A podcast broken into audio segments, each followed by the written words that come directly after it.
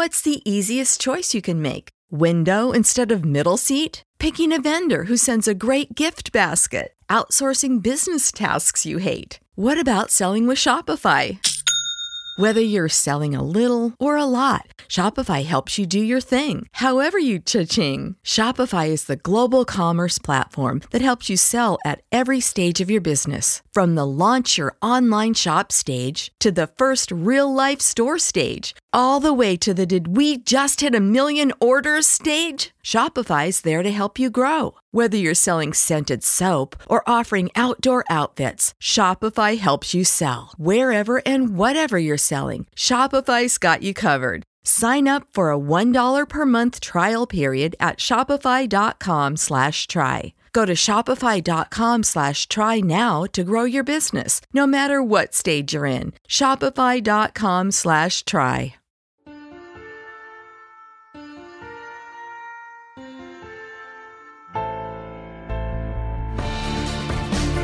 Welcome to Metaphysical Milkshake, the show where we go deep, we get weird, and we search for the meaning of life along the way. Presented by Kast Media and Soul Pancake. Hi there. Welcome to Metaphysical Milkshake. I'm Rainn Wilson. And I'm Reza Aslan. Hey. Hey, what's Uh, wrong? you know, Rainn, I don't know, man. I've, I've been cooped up in this house for two years with this damn pandemic, and I'm, I'm, I'm telling you, man, I'm, I'm ready to, I'm ready to get out there and, and have some fun. I'm, I'm just miserable all the time now. Wow. Okay. I'm up for that. Reza, what do you want to do? You want to play some online uh, Dungeons and Dragons over Zoom or something? No, I don't want to do that again. I want to do something crazier. I want to like experience the Roaring Twenties, man. I want to go hang gliding. I want to like jump out of an airplane. When is Burning Man? Okay. Wait, wait. Well, slow, slow your roll, Aslan. Listen, take it easy. You've got four kids, right? Okay. Instead of that, you, you've got your own kind of, you've got your own kind of Burning Man, Roaring Twenties right at home. Enjoy your four kids. Isn't it better to just stay at home with them? No, man. I, I'm I'm bored of Paw Patrol. I want to go out there and like like experience it. I want like I want pleasure. I want pleasure all the time. Okay. All right. Yep. Okay. I see what's going on here. What? What is it? What's going on? Uh, didn't a certain someone who shall remain nameless just finish a certain nonfiction book they've been working on for nearly a year and a half and handed it in to their publisher this week? I mean, more like two years. But yes, I finished my book. What, what's your point?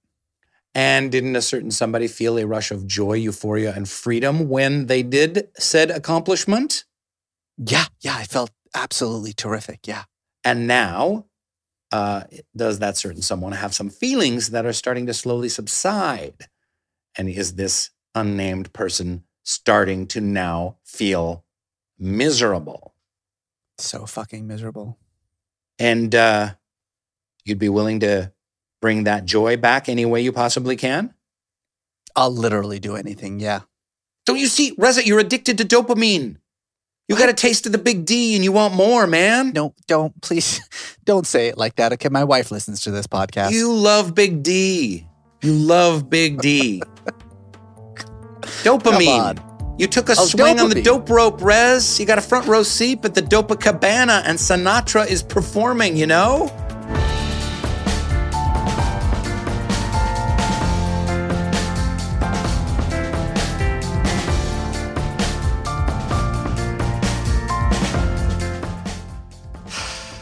Oh my god. Okay, I'm addicted to dopamine. Wait, wait, wait. But that's not a bad thing, right? Like, I mean, isn't dopamine like the pleasure No, no, chemical? Don't worry. Don't worry. It's not your fault, okay? Oh my god. I think you're right. I'm I think I'm addicted to dopamine. Hey, hey, hey, slow down now. Come on. It's not your fault. It's not? No, no, no. We're all addicted to dopamine, okay? Okay, but that's not how is that a bad thing though? Like isn't dopamine like the pleasure chemical? Aha, but there's the rub, my friend. There ain't no such thing as pleasure without pain. You feel me? Wait a minute, wait a minute. Are you saying that the reason we're all so miserable all the time is because we're all addicted to the thing that makes us less miserable? Exactly. It's a conundrum, or rather, it's a dopanundrum.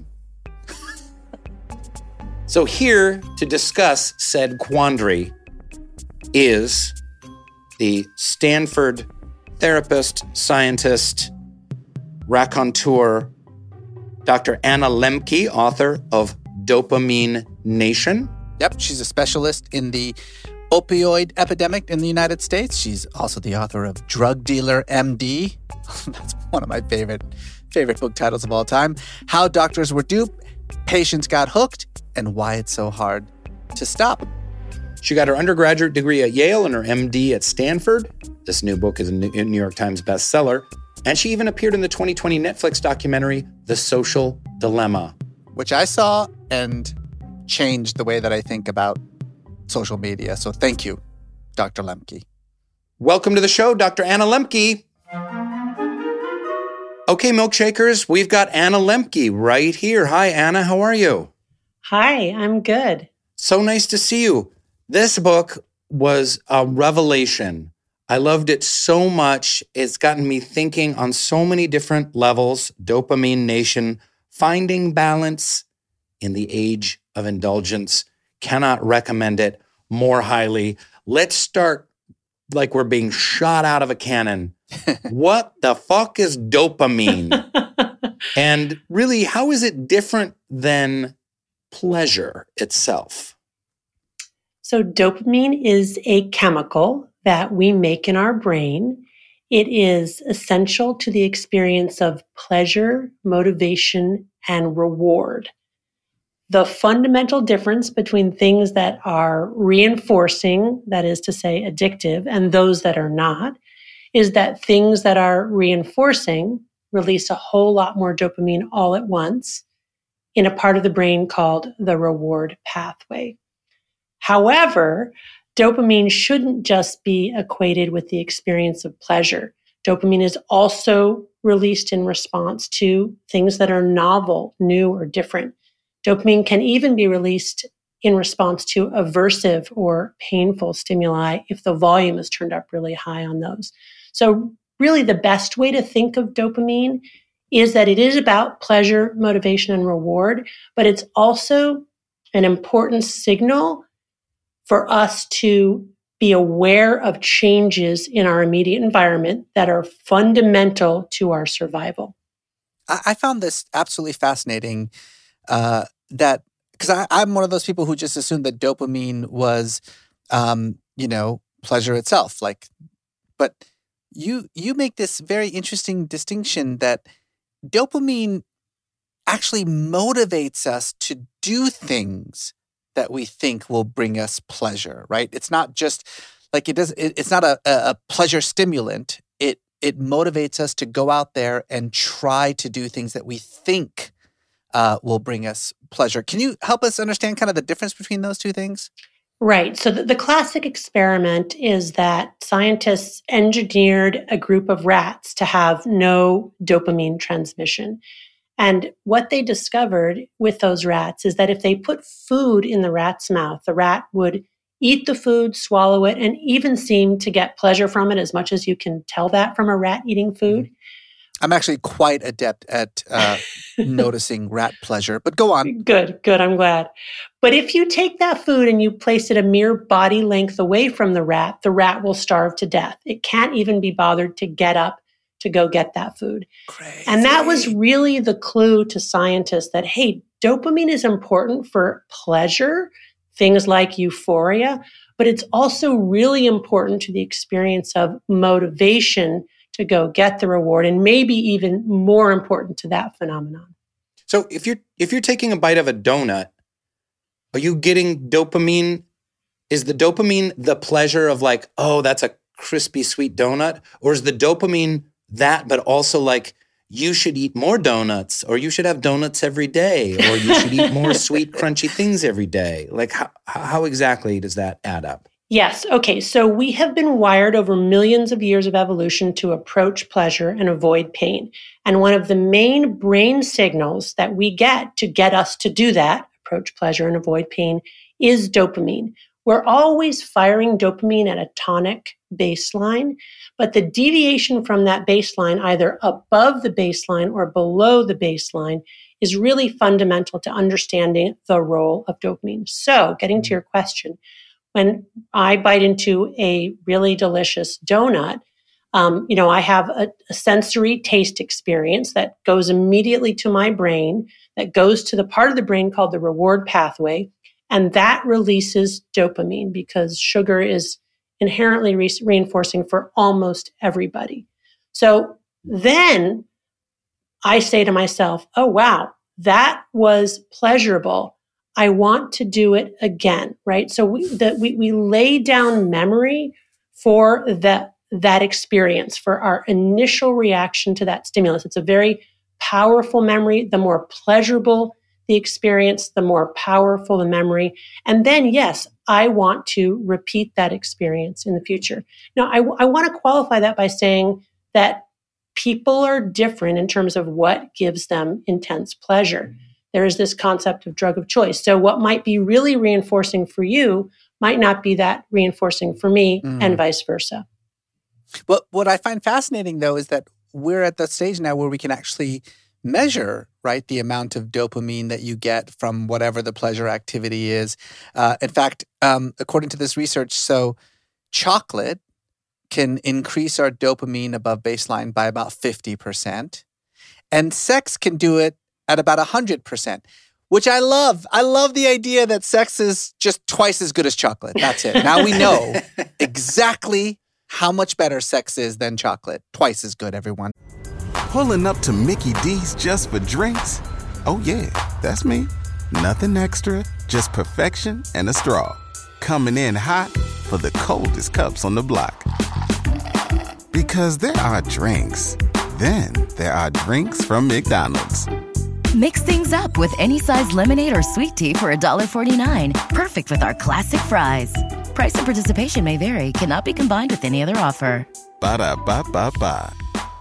Judy was boring. Hello. Then Judy discovered chumbacasino.com. It's my little escape. Now Judy's the life of the party. Oh, baby, Mama's bringing home the bacon. Whoa. Take it easy, Judy. The Chumba life is for everybody. So go to ChumbaCasino.com and play over 100 casino style games. Join today and play for free for your chance to redeem some serious prizes. Ch-ch-chumba. ChumbaCasino.com. No purchase necessary. Void where prohibited by law. 18 plus terms and conditions apply. See website for details. Well, let me qualify that for a second. It was it was an experiment in rats, and it was actually you know in units. Just it's sort of dopamine has sort of become the currency. Wait a minute. How did they get the rats to smoke the cigarettes? Yes. So it, they didn't smoke the cigarettes. They delivered nicotine intravenously. Okay, I know. I know right. that. Oh, that oh, which, by the way, gives you 150% nicotine. I love the idea of rats in a cage. Like, yes. They, they, hand them a lit, lit cigarettes, and the rats like, right. Uh, that was a great screw, right. baby. Chilling, chilling. Um, so, but I, but it's, I, yeah, it's important, I think, to point out that that it is an experiment in rats. It's not in humans because we don't stick probes in people's brains to measure their dopamine levels in real time. What we do in humans is actually neuroimaging studies that can show us um, at a more, let's say, a less specific level that indeed that part of the pathway, the, the reward pathway is lighting up and give us some sense of the intensity of the dopamine um, stimulus. And I think that's important to point out because it, again, this concept of drug of choice is really important. Like sex might be really, really reinforcing for me, but for you, chocolate might be better.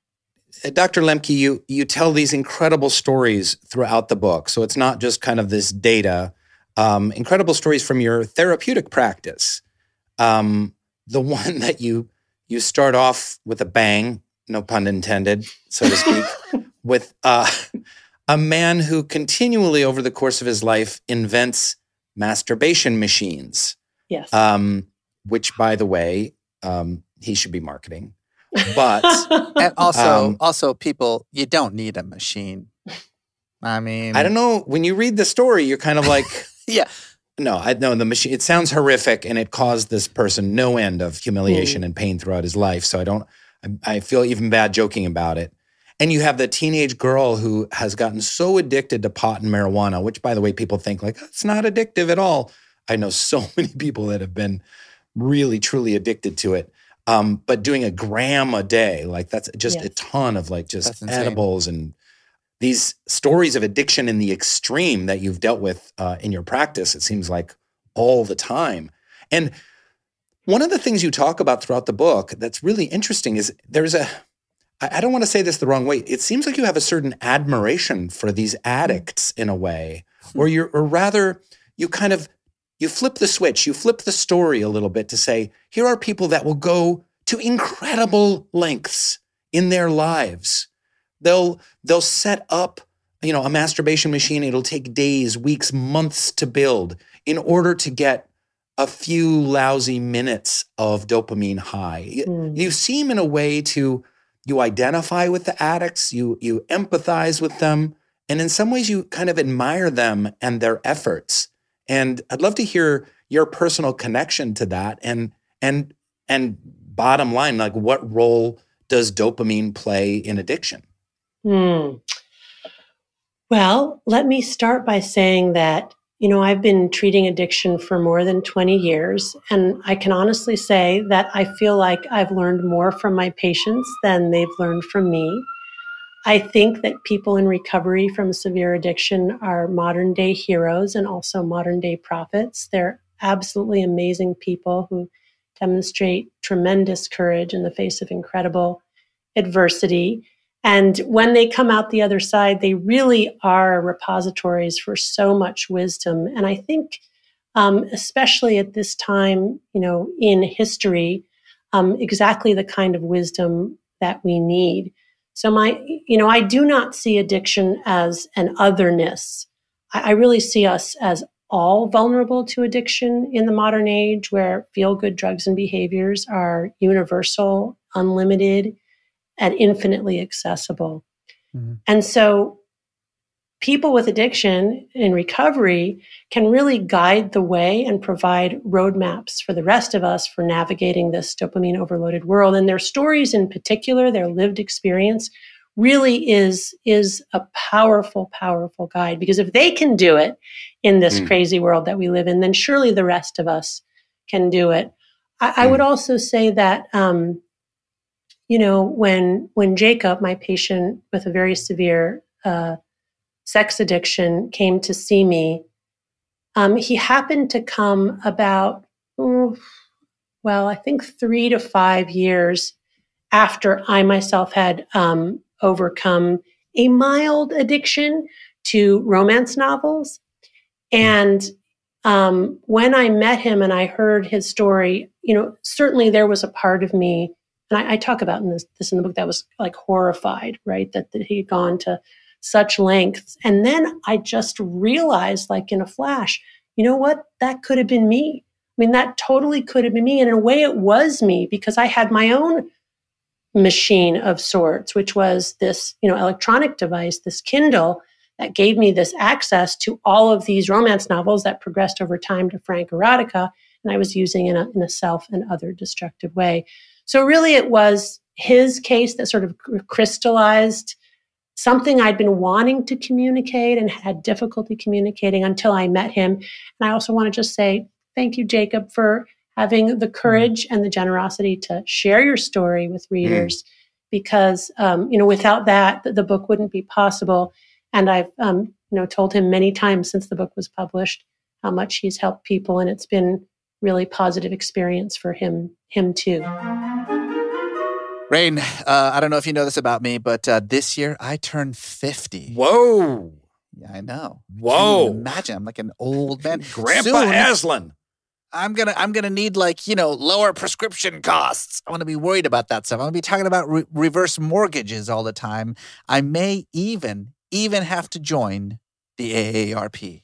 Well, uh, too slow, bro. I already joined the AARP for for Get real, out. legit. I'm 56. I am a card carrying member, and when I say card carrying member, I literally have an AARP card in my pocket. I'm so psyched to use it. And listen, there's so many reasons to join AARP. As we get older, we're more concerned about affordable health care, lower prescription costs, protecting Social Security and Medicare. AARP advocates for you and offers financial aid and job resources fraud protection help, information on joining local volunteer groups, and much, much more because AARP knows you've got a lot of good years ahead. There's commercial benefits, folks. 61% average savings on prescription drugs not covered by Medicare and up to 15% off meals at participating restaurants. I'm looking at you, Denny's.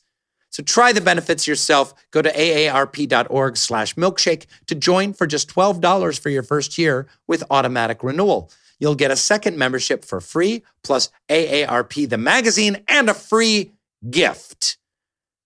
That is aarp.org slash milkshake. I think a lot of people are wondering whether CBD actually works. Like, is it a real thing? Well, let me put it this way over 90% of doctors said that their patients have used CBD to treat some health condition or another. Listen, when nine out of 10 patients are using CBD, that speaks volumes about how safe and effective CBD can be. So let me tell you about cbdistillery.com. With over 2 million customers, CB Distillery is the source that I trust. When patients tell their doctors that they use CBD for help with their health conditions, what are some of those conditions? Rainn, you're a big fan of the CBD? I do. Well, the main thing is is sleep. So sometimes I get kind of anxious at night, my brain is spinning and I'm just lying there. Or sometimes I'll just I'll go to sleep and I'll just wake up like 45 minutes later like wide awake as if my body thought it was a nap. And uh, CBD oil um, it really helps with uh, sleep. So if you haven't discovered the power of CBD, you're missing out. Go to cbdistillery.com where you order online with no prescription required and enter milkshake for 20% off. Again, enter milkshake for 20% off at cbdistillery.com. That's cbdistillery.com. Not available in Idaho, Iowa, and South Dakota. Yeah, it, it, it, it, and this is why the book is so successful. It grounds the science, but it also, as a reader, it so engages your heart because you just feel for these people and their struggle, and it helps you know, for you know, I've had addiction issues through my life with alcohol and other things, and um, but for people that don't haven't experienced that, it's yeah. it's a pretty alien concept. Why don't you just stop? Right. But these stories allow you to see, like, you know, how deep the rabbit hole goes. You know, mm-hmm. to quote the Matrix. Yes, and I think for me, for most of my life and career, I didn't did I thought I didn't have the addiction gene. I really did because like I'd never been addicted to anything. Substances I've tried I tried that other people said were great. I'm like I don't get it. But mm-hmm. the truth was I just hadn't yet encountered my drug of choice. And then along mm-hmm. came the internet and along came e-readers and for whatever reason, I hadn't really read a romance novel in my life until middle age, but I read the Twilight Saga and I was gone. I mean, I was off and running for the next two years. And it was kind of crazy. Like I kind of woke up from it at some point, And I talk about in the book sort of how I did, but I was like, wow, I think I just got addicted to romance novels, but it happened insidiously. Um, and it's so funny you bring that up because one of my other heroes, Dr. Gabor Mate, talks about his kind of addiction with record consuming, you know, shopaholic for record albums and his collection of thousands of record albums that he's never even opened or listened mm. to, but he mm. has to have them. And uh, and this is kind of sidebar conversation, but um, you know, his his thesis is a little different than yours. His is that addiction really comes from childhood trauma and it is, has a direct correlation.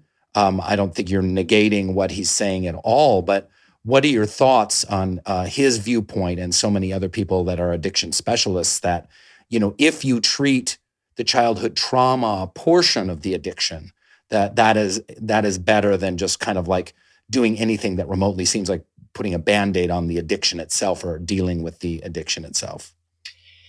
Yes. So I certainly, you know, as a psychiatrist, believe in understanding where we've come from and, and trying to piece together those, especially early childhood um, milestones, so that we can truly see, you know, how and why we cope in the way that we cope. We see things the way that we see, you know, like our sort of underlying, you know, maladaptive strategies. But I do think that it's possible to spend too much time there and that sometimes people who have like the ideal childhood and great families and partners and the perfect job and great social networks, like those people can get addicted too. So hmm. even in the absence of, you know, a trauma, like there's the physiologic, biologic piece of it that is incredibly powerful that doesn't require um, another explanation. Mm. I also think that sometimes, you know, perseverating about like, well, what caused my addiction can actually delay making progress with the addiction. You know, in, in, on, as my, one of my patients put it very well, sometimes insight is the booby prize. Um, mm. And, you know, just because we understand or think we understand, you know, why we do this maladaptive behavior, it doesn't necessarily lead to our ability to change that behavior. So um, that, that's why I really think it's important, again, to, to move sort of to, to appreciate the impact of trauma, but to sort of move beyond it. I will also say that I have seen real harm done on the extreme end where, um, you know, some mental health care providers actually get to a point where they're like colluding with patients to find the trauma including trauma that doesn't really exist. Mm. Um, mm. And so I think that this kind of overemphasis on that piece of it can be harmful. I think that when you were younger, you were probably molested by a vampire. it's possible. It's possible. um, I, I, I love the way that you're you're talking about this, and it's, it's such a fascinating way of thinking about how addiction works. But m- more to the point uh, of the book, so what exactly is the role that dopamine plays in fostering addictions? You have this whole fascinating section here about sort of the relationship between pleasure and pain. And you use uh, the kind of metaphor of a seesaw, right? That they're like on you know that your brain is a seesaw and there's pleasure on one side and pain on the other side. And and when you sort of do something to give pleasure your brain naturally wants to kind of you know stabilize the seesaw again and and bring up pain. And it's such a fascinating way of thinking about not just the relationship between those two things but how dopamine which the purpose of which is to make us seek pleasure can end up causing so much pain necessarily. Uh, talk talk us through that. What what's the what what exactly is the role that dopamine plays in fostering the kinds of addiction that you were talking about? So, to me, one of the most exciting findings in neuroscience in the last hundred years or so is that pain and pleasure are co-located in the brain. Uh, which means that the same parts of the brain that process pleasure also process pain, and they work like opposite sides of a balance. So imagine that there's a balance like a, a teeter totter in a kid's mm-hmm. playground or a board on a fulcrum in the part of your brain called the reward pathway, a part that has been conserved over millions of years of evolution, is similar across species. It hasn't changed. It's vital for survival. And this balance represents how we process pleasure and pain. When we experience something pleasurable, it tips to the pleasure side, something painful, it tips to the pain side. But one of the overarching rules governing this balance is that it wants to remain level. It doesn't want to be tipped for very long to the side of pleasure or pain. And in fact, the biological definition of stress is any deviation from this neutral baseline, mm. which scientists call homeostasis. The way that our balance restores homeostasis or a level balance after a deviation is by tilting an equal and opposite amount to whatever the initial stimulus was before going back to level. So, for example, when I eat a ro- when I when I read a romance novel, right, dopamine is released in my reward pathway. My balance tips to the side of pleasure. I feel good. But no sooner has that happened than my brain adapts to increased dopamine, and I imagine that as these little neuroadaptation gremlins hopping on the pain side of my balance to bring it level again but the gremlins like it on the balance. So they don't get off when it's level. They stay on until uh, I'm tipped ah, an equal an amount, equal and opposite amount to the side of pain. And that's that come down or that after effect or that moment of, you know, right when I finish one chapter, like not wanting to put it away because I don't want to feel that come down, right? I don't want to feel uh, that balance tilted the side pain. So I, so I keep reading.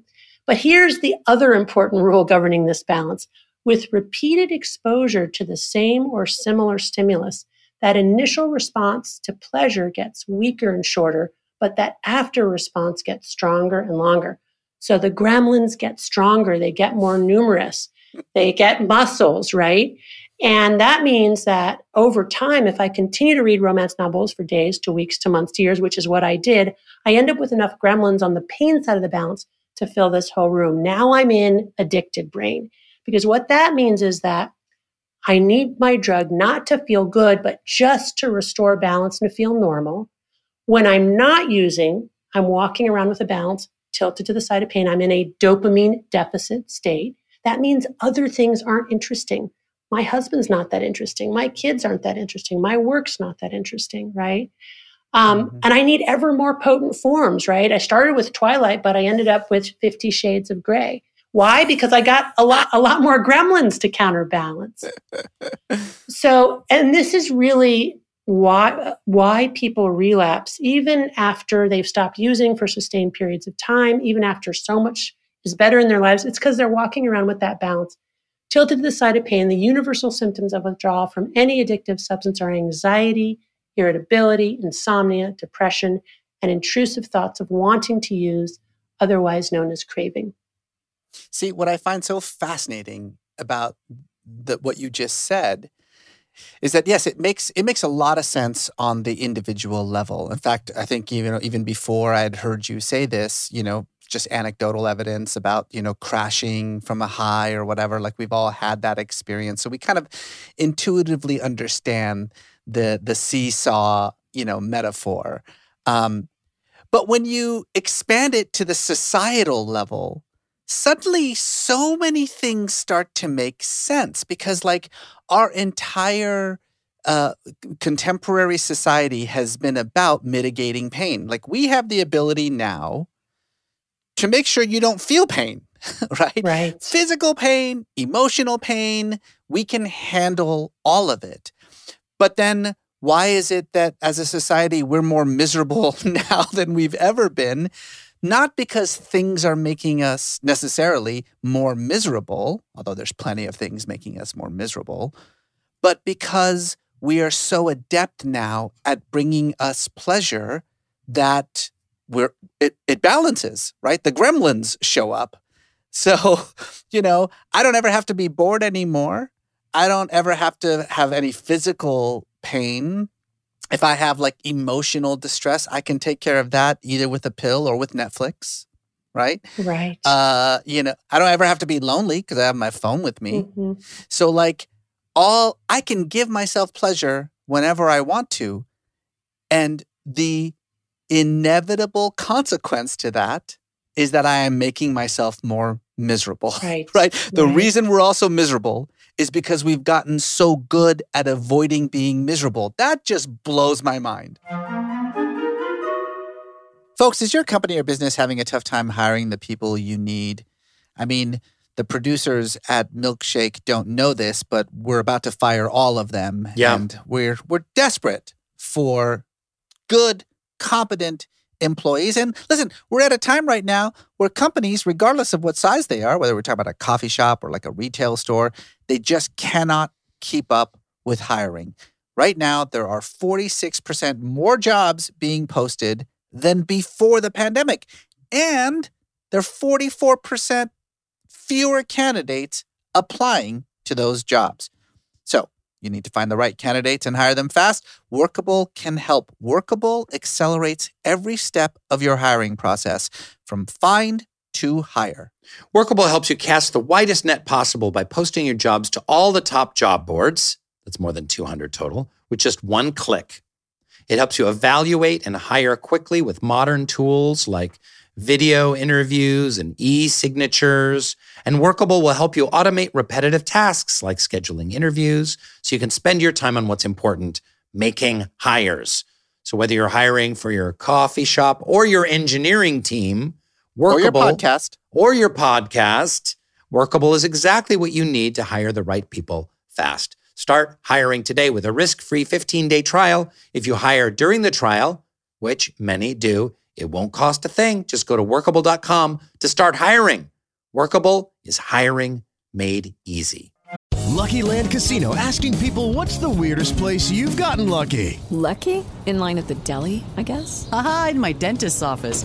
More than once, actually. Do I have to say? Yes, you do. In the car before my kids' PTA meeting. Really? Yes. Excuse me, what's the weirdest place you've gotten lucky? I never win and tell. Well, there you have it. You can get lucky anywhere playing at LuckyLandSlots.com. Play for free right now. Are you feeling lucky?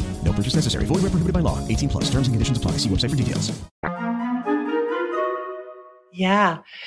Yeah, you're, you're absolutely right. And, and, you know, for me, it's been 20 plus years of seeing patients coming in and more and more often seeing people who have really everything you could ever want.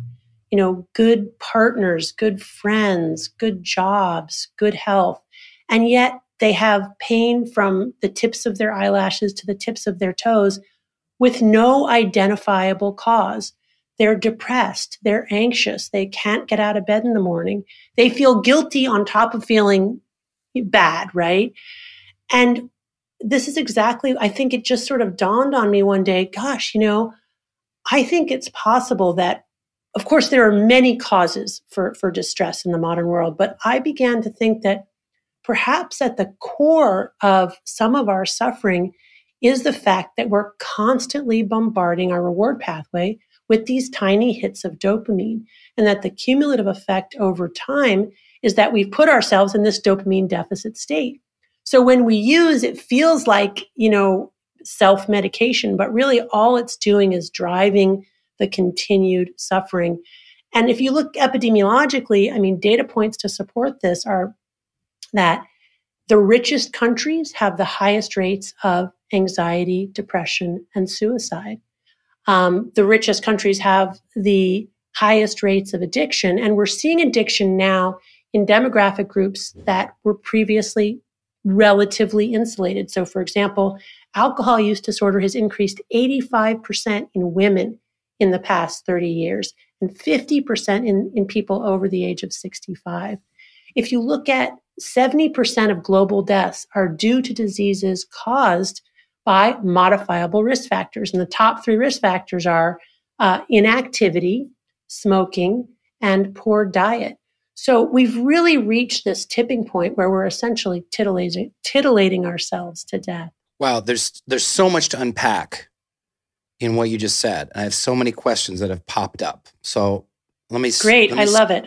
I think you need to repeat that last thing that you said because this is this I was when I was reading through the book and then this prep document for this interview, I was astonished by that statistic about the number of deaths that are caused from inactivity, overeating, uh, obesity, cigarette smoking, behaviors that can be that are modifiable. Right. Um, but for so, what role does dopamine play in the fact that we are not modifying those behaviors? Is it just an addiction to a dopamine?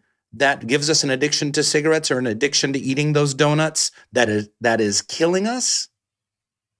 So I don't usually talk about it as an addiction to dopamine because to me dopamine is it's just a signal, right? Yeah. Where we're not yeah. actually addicted. It just serves a per- it serves a very valuable purpose. That's like the right. Rats. It keeps that, us alive. That's right. It's I, yeah, exactly. Without desire, we wouldn't bother to get up and do anything. So mm-hmm. we need it and it's important and it's it's the it's the relative nature of it, you know. And so when we're talking about, you know, the, the growing numbers of global deaths that are due to things like obesity and smoking and in, inactivity, you know, we're we're talking about the fact that we have reached now this this tipping point really where for many people across the world we have our basic survival needs met and yet, we're not flourishing. And part of why we're not flourishing is because of this mismatch between our primitive wiring and our modern ecosystem. We are surrounded by so many opportunities for increased dopamine that we are essentially at war with our gremlins, right? We're bombarding our brains with dopamine in ways large and small throughout any given day, all of us, all of us. And in order to try to compensate for this fire hose of dopamine, we have to downregulate our own dopamine production and our own dopamine transmission. And so we're all in this kind of, you know, dopamine deficit state. And that again is a state of anxiety, irritability, insomnia, dysphoria, craving, completely below the level of consciousness or awareness. It's very, very subtle. We're such fragile creatures at the end of the day, so susceptible to this phenomenon, not able to see true cause and effect without effort. And so we're walking around like I think more unhappy, you know, more unhappy. Mhm. Um, and and And you know, how is this affecting us during the pandemic? Well, interesting. So during the pandemic, like everybody's online more, so people getting more addicted to all of the online drugs that exist, and there are Mhm. too many to count. Um, people not having to, you know, actually get up and commute to work, so more likely to drink. Um, so alcohol sales went up, alcohol consumption went up because you know people didn't have to really get it together the next morning, and that's that's a that's something that gets people to not consume, right? If you got to show up and give your A game, you're going to kind of think about, Yeah. you know, what impact drinking alcohol the night before might have on that. Mhm. Um, so certainly, you know, digital products, uh, consumption of substances, very sadly, drug overdoses, which had just started to decline in 2018, surged again, Mm. all-time highs, over 100,000 drug overdoses in this country between March 2020 and March 2021. So sad, so tragic.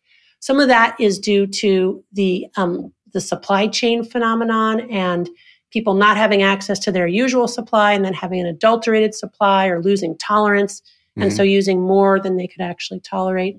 Some of it's just the progression of addiction. So really, we have the phenomenon where people who are already addicted um, got worse. Some of them died. People who were sort of borderline addicted got addicted. But I just want to qualify all of that by saying a lot of my patients loved sheltering in place and got a lot better during COVID because it slowed their lives down. They weren't constantly being tempted by parties, by you know the liquor aisle at the grocery store, by um, you know all their friends getting together and doing this, that, and the other. More time to exercise, more time with family. So I think it's important to acknowledge that for some people, quarantine and shelter in place was actually a positive. So, do you remember um, Grace Jones had uh, an album in the late 70s, early 80s called Slave to the Rhythm? I remember Grace Jones. I don't remember that album. Well, I'm a slave to the algorithm. I truly am like, whoever invents algorithms, like they do such a masterful job. Like I was reading this article about how the makers, I think it's called King, and they're in Sweden, and they make um, Candy Crush, and they have psychologists Oh, yeah. on staff so that you can increase the dopamine when you line up all your little candies and it goes and Yep, yep. it just makes you feel like oh that's so good. I solved that. And you just feel that. And they and they so they literally do that at, at the end. And and then they want you to kind of spend the money to buy the extra tokens that allow you more lives or more chances or or what have you. I had to i was playing candy crush i had to take candy crush off my phone Yes. because i was just too oh and I, I was on level like 347 and then realizing like wait a second i'm spending Weeks I've- have passed and I have not left the house. I've spent at 87 hours on these with these stupid Swedish candies. And then and then, you know, I had to take social media off my phone because I was Yeah. just like scrolling and poking. And then they have the same thing. They have psychologists on staff helping develop these algorithms so that you just swipe and scroll and blue and respond and blah blah blah. You can ask Reza about that. He is very, very familiar with how that works in the Twitter hey, sphere. don't out me. And then All right. and then finally, finally, Anna, and I relate to your romance novel thing. I had to take the Apple News app off my Mm. phone because I was I didn't know that. scrolling news. And Mm. even the news has an algorithm. Like if you read, here's the 10 most kind of newses that you read, and YouTube does the same thing, by the way. Um, then you get more news stories. And I was spending, you know, an hour and a half a day, two hours a day, just reading news stories. Like, who cares? I can just read the New York Times or the Guardian or something like that and just get a sense of like what's going on. That's what I need to know. I don't need to like, I don't need to be reading every single article there is about uh, the Ukraine or the Seattle Seahawks, right? so, but what this makes me think of is humanity back in the day. You know, when we were cavemen or when primitive society, you know, early agricultural society or hunter gathering or whatever, like it's like, oh, blackberries are in season. I'm going to have a handful. Oh, I got a little bit of dopamine. That's like your dopamine for the month. Yes, or maybe it. even the year. Yeah and and you know you have sex with your mate in the cave and like there's a little bit more right and, oh, here's some i'm gonna roast this deer hoof yeah. over my fire now i got a little bit more but we we were not designed for this maximum right. uh, dopamine overload like uh, reza was painting that portrait so perfectly of like we're never bored um and uh, we don't have to uh, feel any kind of displeasure yeah, we, we can we can it's like Brave New World with Soma. Yes. Soma is good. You know, if people aren't familiar with the reference, the book by Aldous Huxley about, you know, where they actually do figure out a medication that doesn't produce the yeah. gremlins. It only produces the the lack of pain uh, without any gremlin, gremlin free. So, so here we are in this situation with nonstop algorithms. Uh, we weren't created for this. You know, it's just yeah. it's just a flood of distraction and soothing and escaping pain. Um, so what is what is this show about us? Where are we headed as a species? Barring, of course, some post-apocalyptic horror that, like, you know, takes us back to just eating blackberries every once in a while. Yes. yeah. Well, I mean, I I don't even think we necessarily have to talk about where are we headed as a species. I really think we're already there as a species, which mm-hmm. is if you know the, the the ways in which we are auto stimulating ourselves um, causes so much suffering. You know, it, it, it's not it's not a matter of depriving ourselves of things that are really fun. It's a, really a matter of like people are really suffering. I mean, people are really in distress. I really feel that. Um, you know, and I, and I and I share it, right? And as a parent, I, I see it, and and, you know, my community. I mean, it's we're in trouble now, right? It's it's it's it's contributing to uh, poor mental health. It's contributing uh, to loss of life um, I mean, we're already we're there. We're hmm. there. Mm-hmm. So the big question that we're exploring in this episode is essentially why is everybody so damn miserable all the damn time? Right. right. Yes. Um, and then that's a that's such an important question. It's a, it it's is, a really yeah, important absolutely. question. It really it really is. Yeah. But talking to you and and and you know listening to what you're saying and reading this book and the research behind it and understanding the intimate connection between pain and pleasure, it seems to me that the answer is that we can all be less miserable if only we allowed ourselves to just be more occasionally miserable. you know what I'm saying? Yes. Like if we weren't so obsessed with trying to remove misery, right. we'd be less miserable. Yeah, yes. just dwell. Let's dwell a little bit more in our misery and in our boredom. Like just be a yeah. little yes. bit more Does bored and miserable. Hurt? Let it hurt for a while, and right. and then you will be happier, like we yes. Were in the exactly. 70s and the 80s. We were a little bit more bored and a little bit yeah. more miserable. And right. guess what? We were happier. Yeah. I mean, is that really is that really the answer, Anna? Like just we can we can be less miserable if we just allow us our, ourselves to be a little more miserable. I take the lead from my patients with severe addiction for whom figuring this out is a matter of life and death. And what they have shown me is that when they abstain from their drug of choice and let those gremlins hop off the pain side of the balance, the reward pathway resets itself. They achieve dopamine homeostasis and they're able to enjoy more modest rewards. It is the important starting place for our own wellness and healing is to essentially eschew these pleasures, avoid them, not forever necessarily, but for long enough that we can establish our natural baseline, a healthier baseline, a new baseline, where we have a supple pleasure pain balance where we're level again, where we can do something like, you know, have a dinner with friends or watch a sunset and it's actually genuinely enjoyable. You know, we don't have to be watching a sunset while watching Netflix, while smoking pot, you or know, Instagramming or, it well, right Instagram. away. Yeah. I mean, it is funny how much this this is like, you know, kind of like akin to another type of, you know, behavior that people do um, to pleasure themselves. I just, I'm, I'm sorry. I hope that's not too off. Wow, she went there. But this is, so really, fascinating. bad. I, I really We're going to this get is- you know, disbarred from Stanford University for that I, crack. I mean, I mean, to be perfectly honest, like a lot of our episodes, you know, we ask these questions, but we never answer them. yeah. or if we do answer them, the answers aren't very Yeah. satisfying. This one just makes a lot of weird counterintuitive sense to me. Great. I'm glad because I've got more. I've got more. So, so But- and- and can avoiding I just those. yes. I want to hear the more. Okay.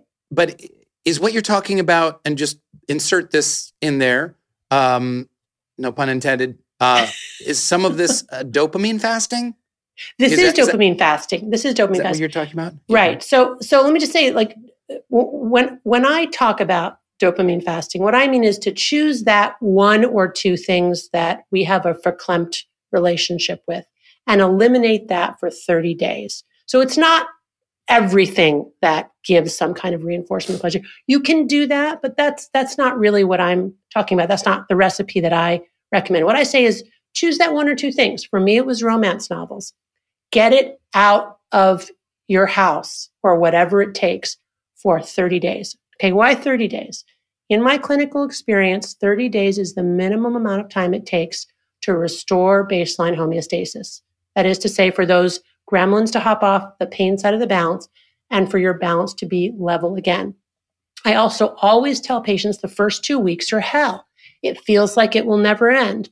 You're anxious, you're depressed, you're craving, right? You can't imagine you'll get to a place where this is even remotely worth it. Why? Because it takes a while for those gremlins to hop off. They don't hop off right away. They like it on the balance. But if you continue to avoid your drug of choice, eventually they'll go, eh, and they'll go off and off, and, and eventually ma- make your way. And by weeks three and four, about 80% of folks feel a whole lot better. If they come back at week four and they don't feel better, that's also really useful information because it says, okay, there's something else going on here. Maybe this person has a major depressive disorder. Maybe, you know, there's some other biological, um, you know, malady that we need to identify. And then once folks get to that 30 days, they feel so much better.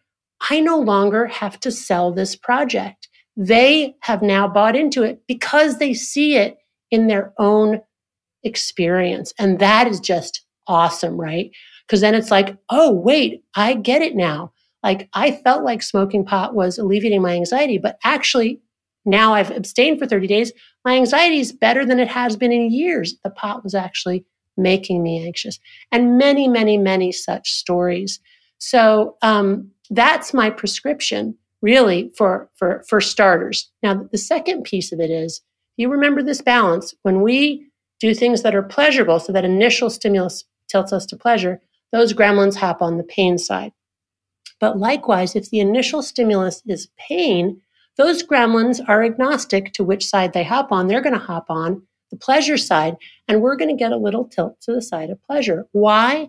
Because pain, or really any noxious stimulus from discomfort to actual physical pain, is a signal to the body that we need to start to upregulate our own feel good neurotransmitters and hormones because there's an injury, right? So then our little dopamine factory, factories start like oh, making more dopamine, right? So we actually get our dopamine indirectly, and that is a much more enduring form. So if you just visualize dopamine spike, if we use an intoxicant, a pleasurable stimulant, it spikes up and then immediately goes down, but below baseline levels into this dopamine deficit state. Whereas if the initial stimulus is pleasurable, what we get is a slow rise in dopamine over the course of that painful stimulus, whether it's an ice cold water bath or exercising or whatever the heck it is. And then, even when we're done, and especially when we're done with that pain, those dopamine levels remain elevated for hours afterwards. And we have a lot of good evidence to show that. So, a much better way to get your dopamine is indirectly. So, but and, and, just repeat that a little bit because I got a little bit lost. So, how do you start that that event, that slow dopamine release? You start it with a with a painful event, or just kind of a more moderate, uh, pleasurable event? Ah, okay. So the key is that.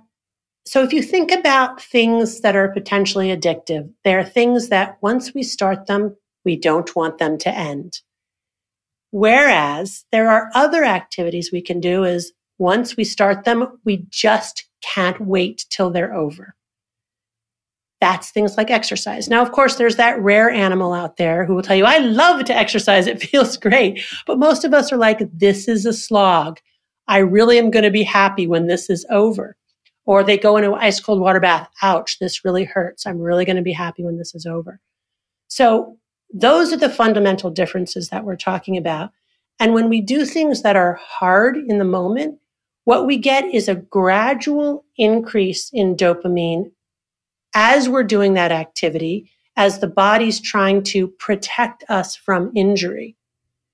And then those levels remain elevated even after we've completed that. So, just to use a concrete example, a fascinating study where they immersed adults in an ice cold water bath measured dopamine, serotonin, norepinephrine levels over the course of the water bath. And again, saw this gradual rise in dopamine over the one hour course, and then dopamine levels remaining in that heightened place for hours after they were out of the bath before finally returning back to tonic baseline levels. Does that make sense? And that's in wow. contrast to an intoxicant where you get that sudden spike Right. But then the sudden drop and then the dopamine deficit state. That's the price we pay, but we don't usually see the connection between those two things. And then with repeated exposure to an intoxicant, we eventually settle out at a new lower baseline. So you, when you were talking about this, this seesaw of pain and pleasure and slow release of dopamine, I thought about the Buddha. And I thought mm. about Buddhism and the central idea that life is suffering. You know, in, in the original Sanskrit, it was the word was dukkha, and that mm-hmm. meant it means not just suffering, it means irritant, um, something that makes you miserable, something that's annoying, something that makes you sad. It's not just like suffering in right. the in the grandest concept, but life is dukkha, and the the way around that, and from the Buddhist principles, is detachment or non-attachment from the things of this world. It's because we're clutching, we're grasping, we're wanting. Yes. That that is creating dukkha. So really wasn't the Buddha talking about this kind of this dopamine seesaw? Yes, the Buddha, Plato and Socrates. I mean, it's woven throughout theological texts. This is actually just very old wisdom recycled for the age of neuroscience.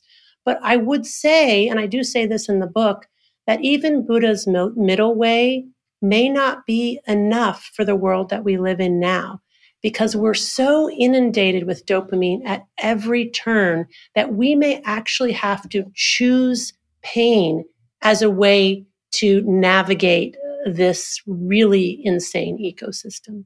Oh my God. Choose pain besides the pain of ice baths?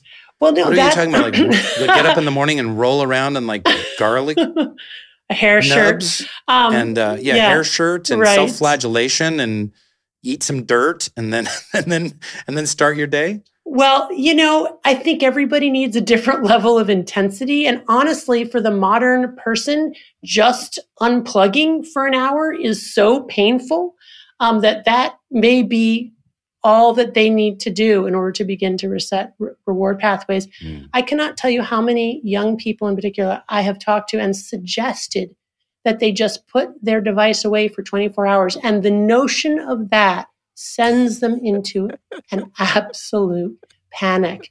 Yeah. And I just, it makes me feel super old. yeah. Uh, Dr. Lembke, this has been an absolutely brilliant, amazing conversation. I've gotten so much out of it. I think our listeners uh, all 407 of them will as well. And um, but we we end every episode with what we call the lightning round of life's big questions. We're going to throw some life's big doozy questions your way. We want to hear your personal response, the first thing that comes into your head, okay. um, and your lightning fast response to some of these questions. So, Describe your soul in 10 words or less. My soul is the membrane between the universe and my inner consciousness. Boom. Wow. That's actually, I think, the exact definition Wow. of the soul. Well done. Spot on. Um, what skill do you wish you had? I wish I were good at music. what is something that very, very few people know about you? Ooh. Ah, very few people know that our first child died of leukemia. I'm so sorry to hear that. That's Thank you. that's heavy and, and tragic and difficult. I'm very sorry. Yeah. It's okay. What emotion do you wish you could better control? Anger. You too, sister. What is one eye-opening experience every person should have? I hate to say be cliched about it, but um, I guess it would be that the more we try to run from our pain, the faster it finds us. Mhm. Besides romance novels, uh, what's one thing that uh, you just can't live without? I mean, in a fun way. I don't mean like literally in the way that we've been discussing. And now that I ask this question, I realize the total inappropriateness yes, right. of it. But let's just pretend. Uh, well, I would say the one thing I really couldn't live without is my kids. No. And I'll throw my husband in there too. All Oh. fine. That's nice. If you could interview anyone living or dead, who would it be and what would you ask them? Ooh. So, uh, Rez, I read your book on God, and I, I mean, I would really love to interview someone like Jesus Christ or Buddha. I'd really like to meet those people in person because I think I would discover they were really ordinary, flawed people, and I would just love to confirm that. Um, And I guess the other thing I, I'm just now in this moment one of the things that I was fascinated in about in your book was this um, cave painting of a, a human animal form. And you know, you you said that there's all this evidence that the cave painting actually represents a deity to them. But I thought to myself, what if it was just their equivalent of a superhero? Oh, yeah. Like it was like their, you know, Cineplex. Yeah, the Lord of Beasts. Right. Uh, yeah. so I guess Uh, I'd be curious. I'm curious about. I, I, I, you know, honestly, I'm not sure if they would make any distinction between God and superhero. there but you go. yeah. There, and when maybe we don't either, and and well, Yeah. that's a problem. The- I think today, today's young people don't worship God. They actually worship uh, Marvel's Avengers. Well, that's exactly right. That's exactly right. When do you feel most connected to the universe? Ooh, probably when I'm seeing patients and feeling like I'm being of service. That's a very Oh, that's um, nice. wonderful inflow moments for me. And then last but not least, uh, what is your life's big question? Oh, my life! I have so many big questions for life. I, I I'm curious about whether or not we have the ability to choose. I wonder if there's a God. Um, I care about truth and justice, and I want to know what's true and what's just. I, I have too many questions. Well, please, please email them all to us. We're running out of show ideas. Yes, thank you. If you have Yeah, we'll- answers, please We'll send pare them. it down for you. We'll narrow it down to your Thank one last you. good question. That's a service we provide. Uh, Dr. Anna Lembke, say, thank you so much for being with us. What a scintillating conversation. Uh, folks, make sure to pick up this book, Dopamine Nation. Fascinating. Um, fascinating stuff. And um, thank you for joining us. Well, thank you. This was really fun. So, Reza, um, what do you think? Dopamine fast? I you up for I- it? You know, uh, the, the, it makes sense to me. This whole like, you know, you can stop being so miserable by being a little bit more miserable. Uh, uh, so, so if I were to do a dopamine fast, what would it be? What would it be? What would my dopamine fast be? Um, it's t- it's tough. It's tough. Uh, you tell me yours first. Well, could you? No, I'm going to give you one. could you go? Could you go one hour between nine and five? Could you go one hour between nine and five without uh, uh, email or text or Twitter? I can go one hour. Uh, could I go three hours, I would start to feel it then. Could I go the whole day? No. No, I don't No. think so. Well, you got. I mean, you got to you got to make some bread and butter for your for your family there. Yeah. Not you know. But Okay, um, but, but I don't need social media to do that. So could I go could I go 30 days without social media? Without when I say social media, like I'm on like the TikTok. Basically, I'm just on Twitter. But You're on Twitter just without- reading the tweets of people that you agree with and retweeting them and saying, yeah. yeah. Ditto. I mean, I think my version of a think I could dopamine try. fast, first of all, is my screen time is just through the roof. I don't know how many hours per day this phone is on in my hand. Drives my wife crazy, uh, certainly. But but you know, I liked what she was saying about like the cold plunge. And there was a while earlier on in the pandemic when I was like exercising in the mornings with some weight training, which sucks and it's the worst and it sucks and it's awful and I hate it. And then I was going and sitting in our cold swimming pool. Um, and and and I, and I did I felt it. I felt a difference. I Hmm. had more productive days. I had more uh, calm days. I I I felt a greater sense of peace and well-being. And she talked about human flourishing, and I love that phrase, eudaimonia. The ancient Greeks called it the pursuit Yeah. of human flourishing. And I flourished better when I did that. So I don't know about a dopamine fast, although I certainly need to put my phone down more, but a little bit of pain in the morning, perhaps, will uh, set me off on on the uh, toward the pleasure principle. All right, I, I'm willing. I'm willing to try it. I'm I'm willing to do a, a 30 day no Twitter fast. Thirty day no Twitter. 30 day no Twitter. Well, Are we hearing this right now, folks? Where uh, this is it, folks. I'm gonna do it. 30 days. So make sure to follow at Reza at Aslan. yes. So on that note, if you have a life's big question, send me a tweet about it, and I will not look at it for 30 days. Uh, you can find me on social at Reza Aslan. You can find Rainn at Rainn Wilson, and you can find the podcast at Metamilk Podcast, and on Instagram, which I also will not be looking at. At Metaphysical Milkshake. Let us know your life's question, and at the very least, Rainn might respond. Hey, folks. Welcome back to the tail end of this episode, we recorded a little while ago with Anna Lembke, uh, all about Dopamine Nation and the dopamine in our brains. Of course, you know that. You've just heard the podcast. But we're coming back to this podcast a month later because Reza Aslan, my co host, um, decided he pledged, he committed to doing a dopamine fast, a Twitter dopamine fast for one month. Yeah. Uh, at the conclusion of that pod, here we are a month later.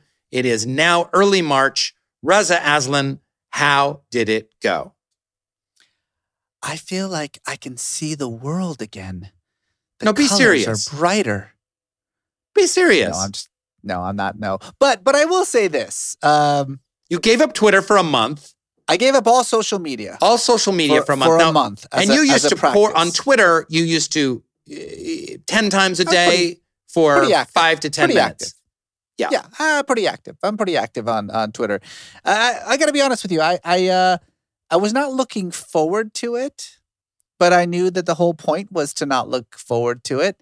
Um, and then of course this is so on the first day of my social media fast, my football team, the Raiders, always will be known as the Oakland Raiders to me, uh, hired an entire new coaching staff, and I'm like, ah, I can't get involved. On like the third day, my nemesis, my bet noir, Jeff Zucker, uh, former president of Was CNN, fired for having an affair. yeah, gets in a scandal and is fired, and I can't gloat. I'm like, I all I want to do is gloat right now, and I can't gloat. And then, like on the second week, Russia starts the largest land war in Europe since 1939, and I'm like, Jesus Christ, this is not the time to be off of social media. But I did it. I did it. Uh, what did it do to me? I well, I was bored more often. I will say that. The first couple of weeks were weird because, like, for no reason at all, I would pick up my phone. I'd be like feeding my daughter, and then I would just pick up my phone almost automatically to to go on Twitter for some stupid reason and then realize, oh, I don't have Twitter on my phone, and then I'd put the phone down. So that was that was nice. Here's here's I think the the the fundamental takeaway, and I haven't gone back yet. I will soon after this podcast. I will go back. Is that um, fundamentally, I didn't miss it, which was weird. You know, like Yeah. at no point did I think to myself, like, uh, like, Even uh, with yes, all of there were- these amazing events going on in the world. even with all these amazing things, I, you know, I found myself knowing less about what the hell is happening. You know, in the how was your how was your anxiety state or emotional state? Any any differences there? That's interesting. Yeah, no, I, I did I did feel better about things, calmer about things. I mean, I certainly would have been a lot angrier. Were you more you were more you can get very agita around. Yeah, I, I get agitated very easily by by world events. You know, Kevin McCarthy says something stupid, and I'm like, that motherfucker. And then I start yelling at my kids for no reason. And they're like, why are you angry? And I was like, it's not you. It's something the minority leader in the house who has nothing to do with me whatsoever did that made me angry. So that was that was nice. Um yeah, I mean, honestly, I think that was the biggest thing. The, the two biggest impacts on my life was I was bored more often, but I, it was okay. It was it was okay sometimes just being bored and be like, I got nothing to do. I'm gonna stare out the window. That was nice. Yeah. Haven't been I haven't been bored in a very long time. You know, basically since I got my phone, I haven't been bored. And then uh I had I you know I I, I my poops took a lot less time. so my, my my wife appreciated that part. You know, she didn't have to be like, "Why are you still in the bathroom?" You weren't in the for the 12 minute poop, so you did the four minute poop? Yeah, there was just no- Yeah, nothing to do. 'cause there's just- nothing to do but Yeah. poop. So Yeah. you know, you come Well, out. there you have it. So, um, yeah, folks, uh, Reza put it to a try. Uh, uh, uh, will you? What do you think? Try it, people. Thirty days. Thirty days, no social media. What do you think you can give up? Um, I'm going to give up cocaine. So, Thirty for thirty days. Jesus. yeah, for 30 days. And thanks for listening. Metaphysical Milkshake is executive produced by Rainn Wilson, Reza Aslan, and Colin Thompson. It is produced by Safa Samazadeh Yazd, Harris Lane, Mick DeMaria, Hashem Self, and DJ Lubel. Kast Media is the production and distribution partner. Original music by Jeff Tang. If Hollywood was making a biopic about your life, uh, what would it be called and who would play you? Ooh, that's scary.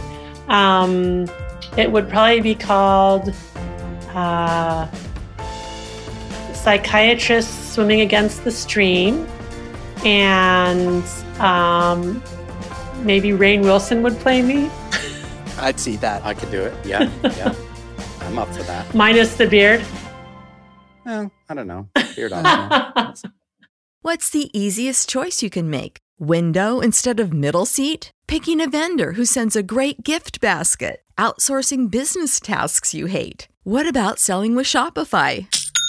Whether you're selling a little or a lot, Shopify helps you do your thing, however you cha-ching. Shopify is the global commerce platform that helps you sell at every stage of your business. From the launch your online shop stage to the first real life store stage, all the way to the did we just hit a million orders stage. Shopify's there to help you grow. Whether you're selling scented soap or offering outdoor outfits, Shopify helps you sell. Wherever and whatever you're selling, Shopify's got you covered. Sign up for a $1 per month trial period at shopify.com slash try. Go to shopify.com slash try now to grow your business, no matter what stage you're in. Shopify.com slash try.